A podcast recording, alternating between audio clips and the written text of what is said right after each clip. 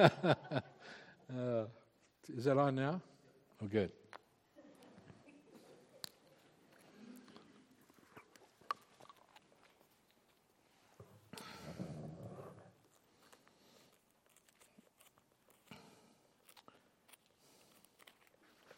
But you've been gone nine weeks. That's, yeah. It's good to have you back, by the way. Back reading to us again.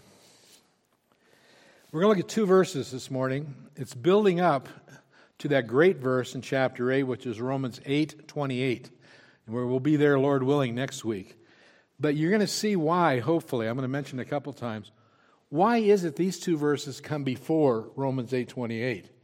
Well, of course, because that's the way Paul wrote it, right? But that, there's a reason. He has a logical mind why he's done that. And hopefully we'll see that uh, before we get to the end. This morning, Romans chapter 8, starting at verse 26.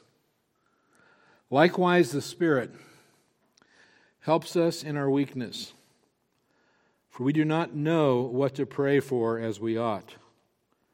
But the Spirit Himself intercedes for us with groanings too deep for words. And He who searches hearts knows what is the mind of the Spirit, because the Spirit intercedes for the saints according to the will of God. Father, I pray your blessing upon the preached word this morning. Your Spirit, who indwells the hearts of those of us who are in Christ today, is uh, helping us. He's our helper. And we pray that his helping work for us today would be to wrap our hearts and our minds around this passage. We might apply it for our own good, Lord, as we look forward to the day that we see you face to face. Amen. Well, we've been looking at the, uh, the pathway, the pilgrimage of the Christian life. And we've seen that it is, full of briars, it's full of potholes, it's full of cliffs and rocks to stumble over. In other words, a Christian life is really a life marked by suffering and marked by trials and even persecution. And I'm sure we've all had seasons in our life, if you've walked with Christ for any length of time, you know this to be true. And if you're a young Christian, this, this will be true for you because this is uh, normative for all Christians in, in their Christian walk. Uh, there's seasons in our life that actually become so intense. The suffering is, is so intense that sometimes it seems like it's beyond words. Uh, have you been there? Do you have any kind of experiential knowledge of that truth? That the suffering in your life has been so intense, you sometimes lack words to describe how you feel. And maybe that's where you are this morning. You know, it's with good intentions that our Christian brothers and sisters come up to us when we're in that downcast mode and, and they say, Well, how you doing, brother? And you say, Well, I'm doing okay. I, but I'm, I'm suffering right now. Oh, it's okay. Rejoice in the Lord always. And again, I say rejoice pat you on the back and send you on your way. Or they know Romans 8:28, so they don't know Romans 8:26 and 27. Well, hey, all things are going to work together for good. Those who love God, to those who are called according to his purpose.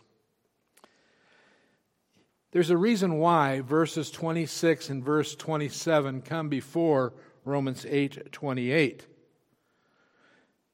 There's times of trouble in the Christian life, there's times of doubt in the Christian life, there's trials in the Christian life. And during those times, if we're Christians, we know, well, okay, I, need to pray. There's a lot of trouble in my life, so I need to pray. I need to get on my knees and pray. And then you do so, and you find yourself on spiritual empty. And you have nothing to say, nothing's coming out of your mouth. You are so heavy, you're so downtrodden that you don't even know what to pray for, how to pray. You, you pray to God and nothing comes off your lips. Uh, at best, you might m- muster up a holy groan, as we're going to see here, uh, or help, you know, something like that. But that's it. That, that's the extent of your prayer vocabulary. On top of everything else, you feel guilty because here I am a Christian and I'm facing these trials in my life. And I can't even pray. I don't even have words to pray. And so you heap guilt upon yourself for that. Well, there's two verses we're going to look at today 26, 27, that I think are amazing verses. Uh, they're full of hope, they're full of encouragement, they're full of strength for, for you in your Christian life. They're words for the weak. And if you say, well, that's not me, I've, I've got it together, this, no, you're weak. We're going to talk about that in a minute. They're words for you during times of suffering because we all will go through times of suffering. That they're words when you need help, but you don't even know what kind of help you need. There's words that you need to pray, but you don't know what words to pray. Remember what we have already learned in Romans 8 you're not alone. I mean, there's one person that comes out of chapter 8 almost in every verse, and it's the person of the Holy Spirit, the third person of the Trinity. You're not alone, He's with you, He's in you, even at times when you are struggling. He's the all powerful, He's the all gentle, He's the all loving third person of the Holy Trinity who's taken up residence inside of you. And uh, He's your helper. He's your helper in time of need. That's, that's the theme really throughout chapter 8 the role of the Holy Spirit in, in, in sanctifying us uh, as we lead towards that uh, the gates of heaven. Look at verse 2. You remember his work there. He frees you from the law of sin and death. Verse 4 He brought you to walk not according to the, the flesh anymore, but now you're walking according to the Spirit. He's at work. Verse 9 If you have the Spirit, you have assurance of your salvation. He's given you confidence in your relationship to Christ. He's your spiritual life. Verse 10, He raises you from the, from the dead. Verse 11, He put to death the deeds of the flesh. Verse 13, He's given you the spirit of adoption so you can cry out, Abba, Father. His spirit bears witness that you, with your spirit that you are a child of God. Verse 16. He gives us the first fruits, a guarantee that truly we're going to receive the final harvest when we see Jesus face to face. Now, today, He's still in us. He's still working in us. And, and He's working us during times of weakness and suffering. And so we open up verse 26 with one of those Pauline words, likewise. Isn't that how he opens a lot of the sentence? Likewise, therefore, for. And that's one of those linking words. It links us back to something he's already said, more than likely in chapter 8. Likewise. And so, what is the connection for verses 26 and 27? Where does it go back to in, in chapter 8? Likewise. Well, if you're reading on in verse 26 and 27, you might drill in and focus in on the word groaning. Ah, maybe that's the connection. You see, groaning's there. Groaning is uh, the groaning of, of the believers. We saw that earlier in, uh, in verse 23. We saw groaning of, of, of creation. Remember that? Creation's groaning in verse 22, waiting for its ultimate redemption. And so here we see, likewise, groanings again in our inability to pray. That's one possibility of taking us back, likewise. But I think there's a stronger argument that can be made, and that is what it does is it connects us back to verses 20, 24 and 25, where the theme of those two verses was this the Holy Spirit helps us by giving us hope as so we can patiently await for that day when we see Jesus face to face. So it's the work of the Spirit in giving us hope. He's helping us by giving us hope so we can patiently endure or wait until the end. And I believe that's the connection. He, the Holy Spirit helps us that way, but He also helps us another way until we see Jesus face to face. And that is this He helps us in our weakness.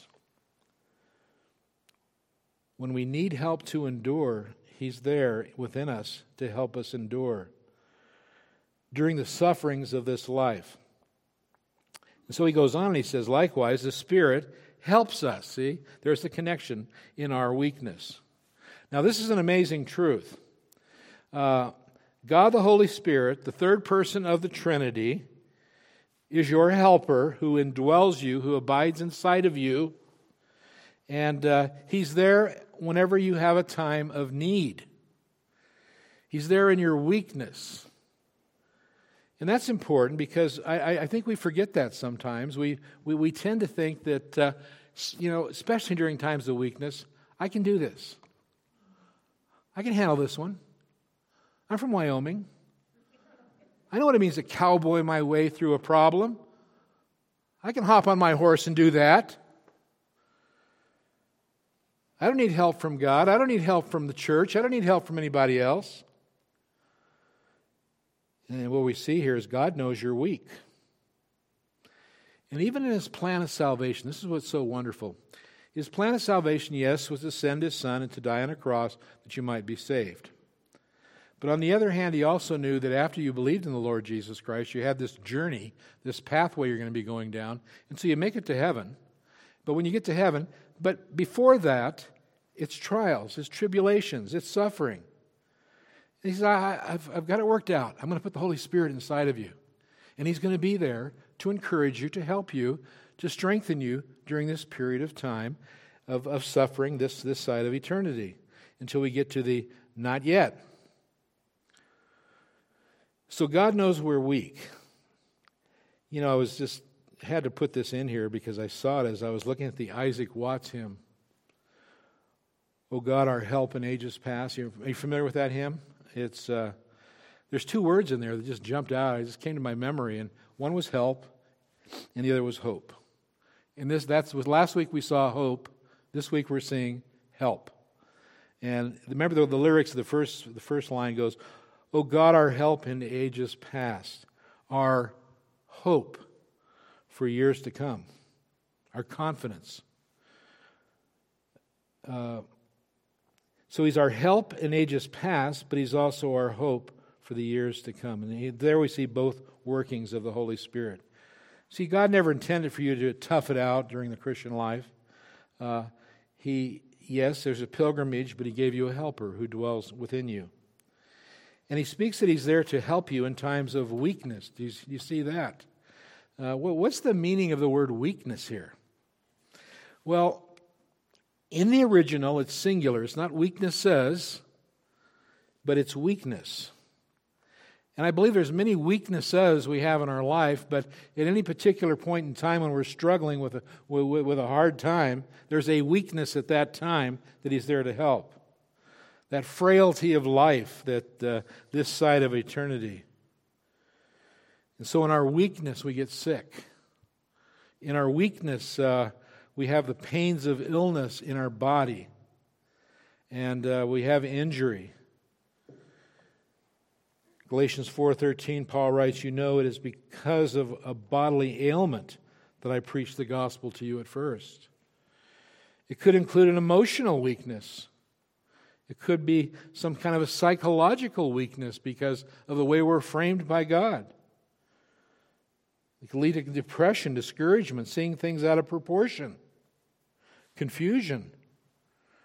It could be a spiritual weakness that we have that is lacking assurance or battling with sin and getting discouraged over the sin in our life and, and being defeated there. I mean, you know, if you were on a river raft, I mean, the Christian life is, is white caps. It's, it's, it, it really is a bumpy ride to the end. And at times there's tsunamis that blow in that bring suffering. And some of them are so hard to bear, you wonder, how can I bear through it? I mean, I've counseled with enough people and I've experienced enough in my own life. There are times. There are times. Not, they're not every day, but there are times when you feel like you've gone under for the third time, and this is it. This passage is, is for us. The Holy Spirit helps us in our weakness. And the word help there is an interesting thing. He's, not, he's there to help us in our weakness. How does he do that? Well, I say simple. He helps us. It's an easy word. This is such a dramatic word in Greek. It really is. It's, it's not like help us, it's like it's a 17 letter word. It's a triple compound word. There's three words that Paul's squeezing together with 17 letters to get his point across that the Holy Spirit is our helper when we're weak. Now, when you get all done studying it all out, you come to the conclusion what does it mean? Well, it means help. so, you know, we, have we've, we've synthesized it down in just a few verses, but, or a few letters. But let me give an illustration of what it means. It means that you come alongside of someone else, and they're doing a, something they can't do because they're too weak, and you come along and you make it lighter for them so the job can get done with your help. So, you young people here, you know, let me bring you into this sermon a little bit. Uh, you young people that are here, let's say right after church, I come up to you and say, listen, guys, we need to move this grand piano from this side of the platform over to this side of the platform before we all leave today. And so, you know, you're, what, 15, 16, I don't know, what, 14 years old. And you say, okay. You go, I don't think so. Hey, Dad, how about some help? And so Dad comes over. Of course, I don't know if Dad and you could both pick this up, but anyway, let's assume you could. And then you're able to kind of maneuver this over to the other side. Your dad is your helper. He's come along to pick up and do something you were too weak to do yourself and to move it across the platform to the other side. So that I said, so if I went up to you and said, Did you move that piano? And you say, Yes, I did. But I had help. And my dad helped me move it over, over to here. That's the imagery that we see with the Holy Spirit being our helper in, in times of weakness. That uh, He's in you, He's dwelling there, indwelling you there. He sees your suffering, He knows your pain, He knows the adversity you're going through. There's no surprise to Him. And he helps you. He doesn't delegate the help and say, let somebody else take care of you. No. He doesn't leave it to yourself and say, you go do it and cowboy up. No. He, he, he, uh, he himself comes alongside to help. And in the one particular area that Paul's talking about here is he comes alongside of you to help you in your prayer life during your suffering. Look what he says We do not know what to pray for as we ought. In our weakness, there's times where you just don't know what to pray for. You know how to pray. You studied prayer, you understand the theology of prayer, but in, in, the, in this situation, under this suffering, and these facts in my life, I do not know what God's will is, and I don't know how to pray. In the midst of suffering, we are weak and unable to perceive what God's will is, and we just sometimes babble out. We, we groan our, our petitions out and ask for help. We're confused. And by the way, this is something that is, is not unusual. Again, I think we're in the realm of normative Christianity here. We're all here at some point in time where you just don't know what to pray in our weakness. Well, you see, I thought we all knew how to pray. I thought God told us how to pray. I thought Jesus answered that prayer for the disciples. Didn't they say, Good Master, what must we do? How, how do we pray? And he said, Well, pray in this manner. And he gave us the Lord's Prayer, and he told us, This is what I want you to pray for. Here's the template Praise God for his holiness. There's a kingdom coming. Pray for it, pray for its advancement. Pray that God's will would be done here on earth. Pray that uh, God would forgive you of your sins. Pray that uh, He wouldn't lead you into temptation. And pray that the, the evil one, you'd be delivered from him on that day when he attacks. I mean, those, those are the things that God wants us to pray about, not exclusively, but there's a very basic uh, template for us to follow. But here you are overwhelmed and confused because you're going through a time of suffering. And in the midst of that, you're saying, okay, How do I pray? You, you might go to the Lord's Prayer. Well, how does it fit in there? It doesn't. How do the facts of my situation fit into the Lord's Prayer? I mean, there's other places where we're told to pray for kings and rulers, and we're told to, to in everything, what? Give thanks to God, and, and, and we're to have, pray for boldness and the advancement of, of the gospel and for wisdom, salvation for the lost, faith for those who are without faith, and wisdom. And it goes on and on. We have a lot of areas where we're told how to pray. But then, how do we articulate prayers in the midst of suffering? We really don't know what God's will is that He's trying to do here. Kind of a fog of confusion comes in, and you just don't know how to pray. You bow on your knees, your heart's troubled, nothing comes out but the word help. Now, I want to encourage you because I want to show you that Jesus went through this issue of how do I what do I pray for? He taught us how to pray. He is the Son of God, and yet there's times in his humanity that we see that he struggled with what do I pray for? We see that Paul, a couple times in his ministry, even though he taught us a great theology of prayer, also confessed that he didn't know what to pray for. And so don't, don't feel too discouraged. Realize this is kind of normal to the Christian life. I know Jesus in Luke 22 in the garden, he withdrew from them about a stone's throw from the disciples, and he knelt down and he prayed, saying, Father, if you are willing, remove this cup from me. What's he saying there? Father, if it be your will, remove this cup from me.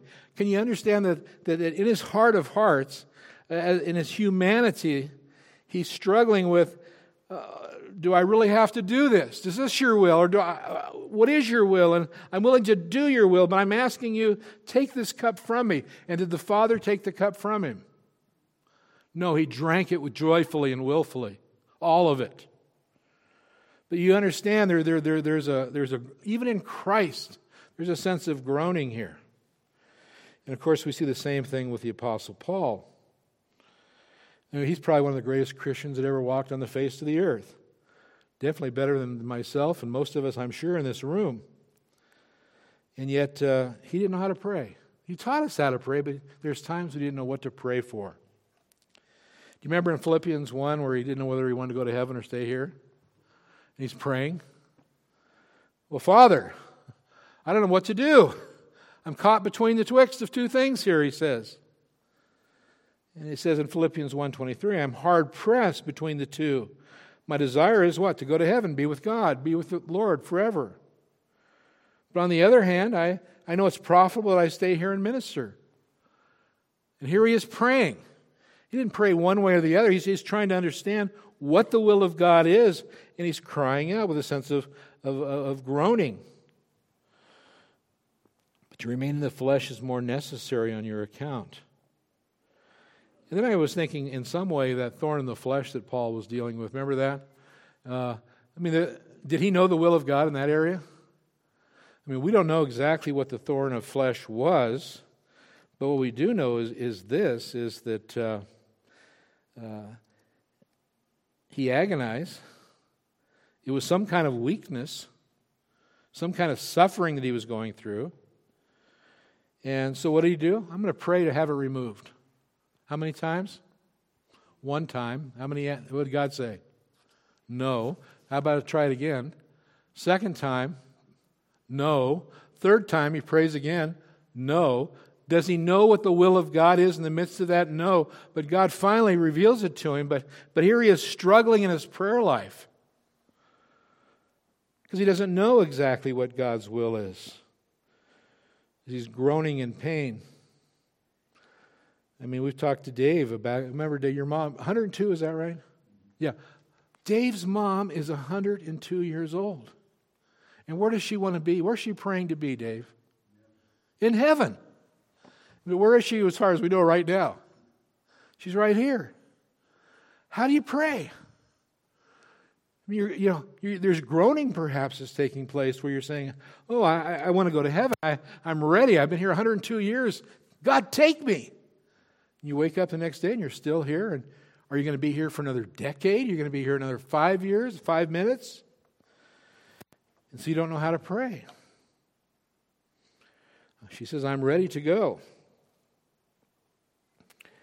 You know, let's look at sufferings that are, that are common to some lives.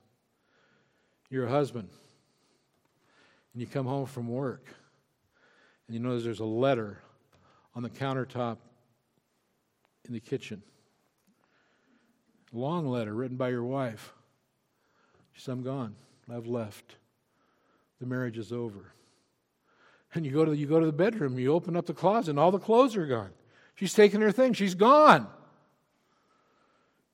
And here you are, a Christian man. You say, What do I do? I got to pray. What do you pray? What's going on in your heart? I mean, you pray, God, bring her right home? You pray, God, well, this is your suffering for me, and I need to go through this, and this is your sanctification. God, sanctify me. Do you pray that, well, God, maybe she's not a Christian. Maybe you got to save her. I mean, you, all these things go through your mind. You're wondering, God, how do I pray? And I'll tell you, some of these things are so just heartfelt and so, so powerfully painful that you don't even have any words at all to pray. You're confused. See, we know this.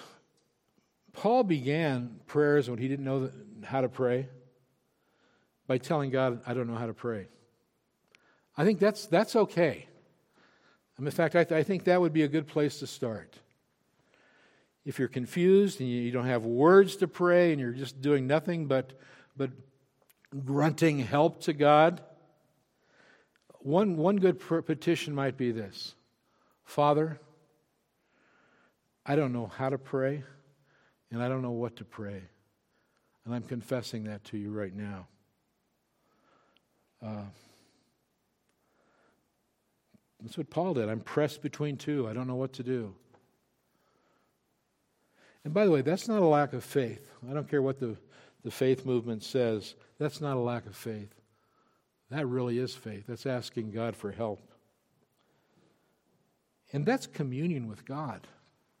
When you can actually come to God and be open and transparent and drop all the Elizabethan English, you know, from your lips and just from your heart cry out to God and say, God, I, I, uh, I don't know what to ask you. That's humility. That's communion. That's oneness with God. Take comfort. Remember, the Holy Spirit indwells you, He's taken up residence within you. And in the midst of your confusion at that moment, He's there to help you. And uh, you might ask, well, how does He do that? How does He help me at that time? Paul goes on, he says, but the Spirit Himself intercedes for us. So we have the Holy Spirit who's indwelling us and He intercedes. And, and to intercede literally means to, to plead the case for somebody else. And so you have God your, Himself living in you and He's pleading for you to the Heavenly Father. You know, He's, a, he's like an attorney. That's what an attorney does. He, he stands alongside of you and He speaks up for you if you need to have someone speak up for you in court. He pleads your case on your behalf when you don't have words and you don't know what to say. He tells you when to speak in the court and he tells you when to be quiet in the court. And then at times he steps in and he speaks for you. And he comes in and he, he, he, he is your advocate. He brings your petitions before the judge. That's the picture that we see here of the Holy Spirit interceding for us. So, Christians, be encouraged that the Holy Spirit is within you. He hears you. He knows your groanings. He knows your weaknesses. He knows your sufferings. I don't care what they are. And He feels your sense of confusion and your inability to even pray. And the good news is at that moment, He kicks in as the third person of the Trinity and He jumps right in the middle and He begins to intercede and pray for you. Well, that's great news. And how does He do that? Well, the next thing that Paul writes here is with groanings too deep for words. And that raises a question what are the groanings? And, uh, and who's doing the groaning? those are both interpretive questions. What is the groaning, and who is doing the groaning? Is a Christian groaning? Is that what he's saying? That we're groaning and then he intercedes for us? Or as he say he intercedes for us and then the way he intercedes for us is through his groaning to the Heavenly Father on our behalf? And this is one of those questions that there's just no real simple answer to, and, and there's not like one, one real clear answer. I, I was just going through reading all the different views of this, and I was going, wow, I didn't realize there's so many views. You know, the Phillips translation, for example, interprets this this way in the translation. It says, His Spirit, God's Spirit within us, is actually praying for us in agonizing longings which never find words. So Phillips translates this to mean that it's the Holy Spirit who intercedes by groaning to the Heavenly Father uh, with uh, agonizing longings, unable to speak in words. The New English Bible says it this way through our, our inarticulate groanings, that is believers. So you get just the opposite. Two, two translations, just the opposite meaning. Through our in, inarticulate groanings, believers' inarticulate groanings. One of my favorite commentators, uh, Hendriksen, on this says, and I don't necessarily agree with him on this, but Hendriksen says, I think it's metaphorical here. Remember verse 22, creation's groaning, metaphorical. Here we have the Holy Spirit groaning. The Holy Spirit can't groan, He's God. So he's being metaphorical as the way he cries out with words. I really think, and this, this is a close one, but the, the, maybe the better view is this, and this is by simply based on context. It's, it supports the, the view that the believer is doing the groaning. We groan because of the suffering that we're going through. Leon Morris puts it this way. He says, although we cannot be certain, he says, so you know, I'm just kind of weighing in on this matter. That's all we're doing here. Perhaps there's a little more to be said for the view, he writes, that the groans are uttered by the believer. And the Holy Spirit intercedes with the groans of the believer. Now, if that's the case, and I, I believe that that's the stronger case, that we're the ones that are growing, He's the one who's interceding. Think what this means. Our all powerful, transcendent God is immanent. That means He's here and He's in us and He loves us. Even to the point where He's within us and He takes our groanings, our sighs, our cries for help, and He jumps in and helps. And how does He help? By interceding to the Father on our behalf. He's our come alongside and speak up for us. He brings the petitions to the Father. I mean, wouldn't that bring comfort to know that during times of trial? It's literally as if he's saying, Listen, let, let me help you. I'm within you, I'm God. I'm going to take your groanings and I'm going to translate them and I'm going to communicate them to the Heavenly Father by way of intercession. And they're going to be understood by the Father in such a way that's going to be perfectly asked according to what's best for you, according to God's Word. So you see the big picture here is when you cannot find words yourself to pray, in which to express your prayer, and you can do no more than just grunt, groan, cry out, help. The Spirit takes the sounds that you make, the groanings that come from your lips, and turns them into an effective intercession, a petition on your behalf. Now, there's a loose end here that I think we need to tie up before we move on in this passage, and that is this. Um, this passage, 26 and 27, is one of the key proof texts for a charismatic practice called praying in the Spirit. And so we have to ask ourselves, you know, we have to address that because this is one of the passages you're going to hear. That is the idea that we, we are to pray in, in tongues, we're to pray in ecstatic utterances, and we're to pray in such a way that God is actually praying through us and just using our lips to speak to himself. Uh, we need to pray angel talk, they would say. Uh, we need to pray speaking in tongues. And this is a description of praying in tongues. You know, I, had, I worked for an attorney once who believed this, and I'd come to the office, and I, his door was always closed early in the morning, and he would be praying. And he, he came from a background that believed in this, and so I'd hear him in there, you know, speaking in tongues. And I say, hey, brother, what are you doing?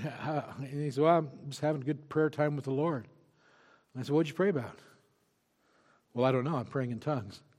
Well, how'd you know when he was done? Well, it just stopped, you know, and uh, and so it's one of those things you don't know what you're praying for, but he's praying through you. And if somebody was listening, they wouldn't know where to say amen. Those who hold to this view connect this verse that we just read with 1 Corinthians 14. And they see these two linked together. It says, For if I pray in a tongue, my spirit prays, but my mind is unfruitful. What am I to do? I will pray with my spirit, but I will pray with my mind also.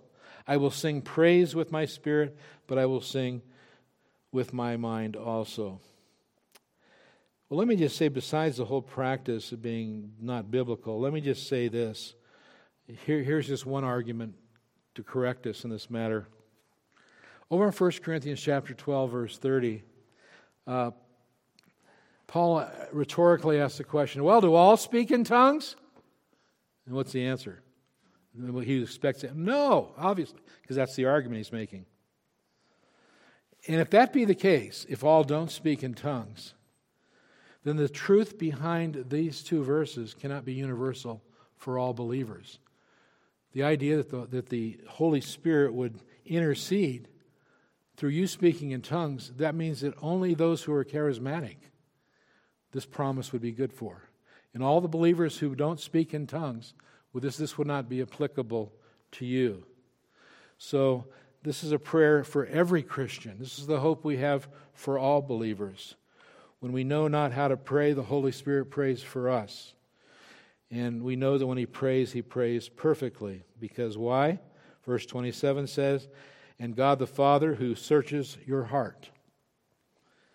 Now, here's some comforting words for a believer. And by the way, if you're here as a non Christian, here's some frightening words for you God searches your heart. That is, He, God the Father, searches the heart of man. He knows, he knows your groanings. So you're groaning. And he, you know, they're not words that can be easily understood. So uh, they're just groanings, but he knows them because he can search your heart. He knows your, your, your suffering. He knows your pain. He, he knows the adversities you're facing. In Psalm 139, it says, I, O Lord, have searched verse 1 O Lord, I, you have searched me and know me.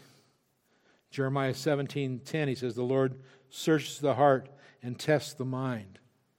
1 Corinthians 4 5 says that therefore do not pronounce judgment before the time, before the Lord comes, who will bring into light the things now hidden in darkness and will disclose the purposes of the heart. Then each one will receive his condemnation from God. So God will come and judge based on what he knows is going on in your heart. He knows your desires, he knows your hopes, he knows he knows your spiritual strengths, he knows your sins, he knows your weaknesses. And so here you are. Listen, this is so comforting to the believer. Man, you're just getting beat up by the world around you, and maybe some of the people around you. And, and all you can do is just sigh. And all you can do is just groan. And all you can do is just cry out, Help. And you have a Father in heaven who knows you and knows your heart, and He knows exactly what you're going through, even though you can't express it with your lips.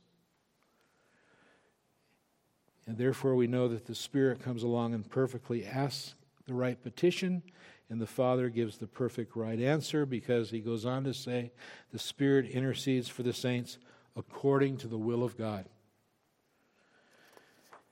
So, whatever the Spirit of it is asked on your behalf, the Father will do. By the way, are you, are you familiar with the fact that the Holy Spirit's not the only one that intercedes for you? Did you know that? It's not just the Holy Spirit interceding, pleading for you before God. There, there's another, there's someone else. Who is he? Jesus Christ. uh, not only the Holy Spirit who intercedes on our behalf, but the Lord Jesus Christ. That's part of his high priestly ministry to intercede on your behalf. So you have the third person of the Trinity living in you, crying out, pleading to the Father. Then you have Jesus Christ at the right hand of the Heavenly Father in heaven. What's he doing? Interceding, Hebrews 7:25. He always lives to make intercession for them. So let's think about this. So you, you, have the, you have the Savior, Jesus Christ, who came into this world as a man with, with, with a heart overflowing with love for the, the sheep he's about to, to die for. He came to lay down his life for the sheep. He came to make full payment so that their sins could be forgiven. He came to suffer at the hands of his own creation. He came to joyfully bear the wrath of the Father that we deserved. He gave up the ghost on the cross where he died and his blood was shed. He was buried in a tomb for us. He rose again on the third day victoriously. He ascended into the, into the heavens where he is right now.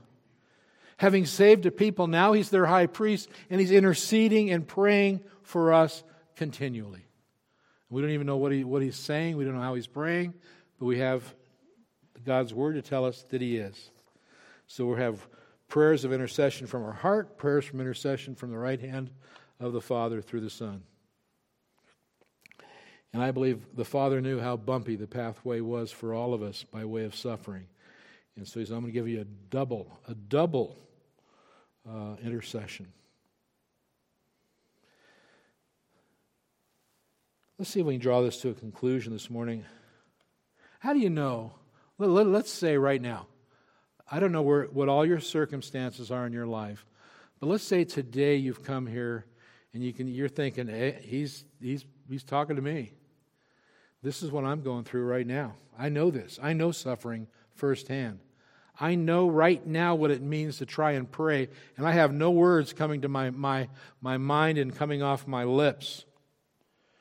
And so you're telling me from this passage that the Holy Spirit's in me. I don't feel that He's in me, I don't see Him in me, but you're telling me that, and you're saying that He's kicked in and He's praying to God on my behalf. Well, how do I know that? How can I be sure of that? Can I feel it? No, I don't feel it. How do I know? Can I hear it? No, you can't hear it. And ultimately, it's because the Word of God declares it. And it's true. And this is what it means to walk by faith. I mean, what, hopefully, what would happen is when you're going through times of suffering and you don't know what to pray for, uh, times of trouble, the Holy Spirit's there to minister to you. And you have to say, okay, I remember 8. I remember 8, 26, and 27. The Spirit of God is interceding for me right now. I believe that. And he's praying what the Father wants to hear his will to be, and, and he's going to do it. Even though I don't know how to pray, the Holy Spirit's going to hear your groanings. As if he responds, I'm here, I'm listening, I know, I'm praying. And he takes your groanings. And this is the part I don't fully understand. There's a lot I don't understand. But this is one of the things I just still trying to formulate and understand. Somehow our groanings are coming out of us. The Holy Spirit is interceding on our behalf. And what I, I, I see is a picture of almost like our groanings are coming out of us, but He's somehow reinterpreting those as they go out from us into the ear of the Father, who then understands them to mean what the real will of God really is. And so he's, he's taking our, our groans and turning them into intercessory prayers. Now, I don't understand that. I mean, try and wrap your mind around that. But uh, that's, that's where we are. It is a mystery. Here's my question Do you believe it? It's God's promise to you, it's God's comfort to you in time of need. By the way, I think this also means this every prayer that you ever prayed in your life, that you've asked amiss, Kind of like the Apostle Paul did, you know, take the thorn away. God said no. Every time you prayed in your Christian life, and God, you were asking the wrong thing because God never answered that prayer that way, isn't it comforting to know that during those times the Holy Spirit was interceding on your behalf? And what He was asking for is exactly what has, was done in your life. It was answered prayer. The prayers came from your advocate, your helper, the Holy Spirit. I mean, I think of Paul, you know, he prayed first time, Lord, take this thorn from me. God says, No. I'll try it again. Uh, God, take this prayer from me. God said, No. Well, let's try three. God, please take this, this, this thorn in my flesh from me. And God said, No. Now, every time God said no to him, so to speak, because he saw he was, the thorn wasn't removed, I believe the Holy Spirit was praying all three times God, leave that thorn in him. And it was. God, leave that thorn in him three times. And it was. And so the Holy Spirit's praying perfectly into the will of God because He not only knows us, but He knows the mind of Himself, the Holy Spirit. And He knows, and He was praying, Father, don't remove that thorn from Paul. I don't want Paul to be conceited. That wouldn't be good for him, Father. You know that. I know that uh, your strength can be, be made perfect in Paul's weakness. I don't want Paul going around boasting about, you know, the thorn in the flesh being removed. Humble, humble him. Don't remove the thorn of the flesh. That's the Spirit praying. And lastly, let me just remind us that this work of the Spirit of interceding on our behalf is not something that is promised to all, it's promised to believers. If you're here without Christ, this is not some work of the Spirit that He does in your life. He, he only does this in those whom He indwells, those who are His. You know, the believer, you can rise up out of your depression, out of your discouragement, your fog of uncertainty, and feel the uh, inability to pray. You know that you believe that God is interceding for you. But the unbeliever, here's some words that come from this passage to you. Did you know that the Father is searching your heart as He searches the heart of all men? Now, that's a frightful place to be outside of Christ. It's a very comforting place to be if you're in Christ. To know that there's a God above who searches your heart and you don't trust in Him, you don't believe in Him, you're disobeying Him and rebelling against Him in your life, and He knows your motives, He knows your thoughts, He knows every one of your sins. He knows the mask that you put on your face and the hypocrisy of your, of your life. He knows it all. And then one day you're going to have to stand before Him as your judge. And when He judges your soul, it's going to be perfectly based on what He knows to be true because He searched your heart. And here's the good news there's a spirit and the spirit that indwells the Christian is the same spirit that enlivens those who are spiritually dead, those who don't have faith. He, he enlivens them, he, he brings a new birth to their heart, he regenerates them. He brings faith where there is no faith. And he brings forgiveness. And he brings righteousness that comes from Christ. And then he adopts you into his family, and you become a son or daughter of God. And he indwells you and helps you all the way until you see Christ face to face. That's why I would just heed the call of Christ if you're here without him this morning. Simply come to Christ.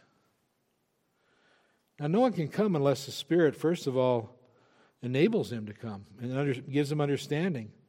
But could it be right today, this moment, the Holy Spirit in this room, circulating through this room to each heart, is powerfully working in your heart as an unbeliever? And you know something's happening that's different than, than ever before because now you're beginning to get it. And it's not because I'm any more clear today than I was last Sunday. It's only because the clarity is coming from the work of the Holy Spirit in your mind, because He's giving you life where there was no life. And where you walked away out those doors before and any other doors of any other church in unbelief, time and time and time again, this well could be the, the, the, the Lord's day where, oh, I need to come instead of go. I need to believe instead of reject. Oh God, I need to repent and forsake my wicked ways rather than embrace them. And if He's doing that work in your heart this morning, believe on the Lord Jesus Christ and you will be saved. As Christians, God has given you everything, including Himself, that you might be given everything from heaven to receive your treasure one day. And right now, the Spirit of God is interceding on our behalf. Do you see why verses 26 and 27 come before next week's verse 28? He's doing a work, He's praying for you so that you can live the Christian life so that the promise that comes in verse 28 can be true. If you reverse those, it changes everything. Oh, let's pray that uh, God would bring comfort and hope to each of us as our helper. Father, thank you for your word. I pray today, Lord, that you would just uh, cause us to remember these truths on that day when they're, when they're needed. On that day when we find ourselves on our knees, not just babbling and not knowing what to say. Oh God, when we're, we're, we're just uh, saying, Help. Oh Lord, give us the comfort to remind us that the Holy Spirit is interceding perfectly for us before the throne of grace for our good and your glory. Amen.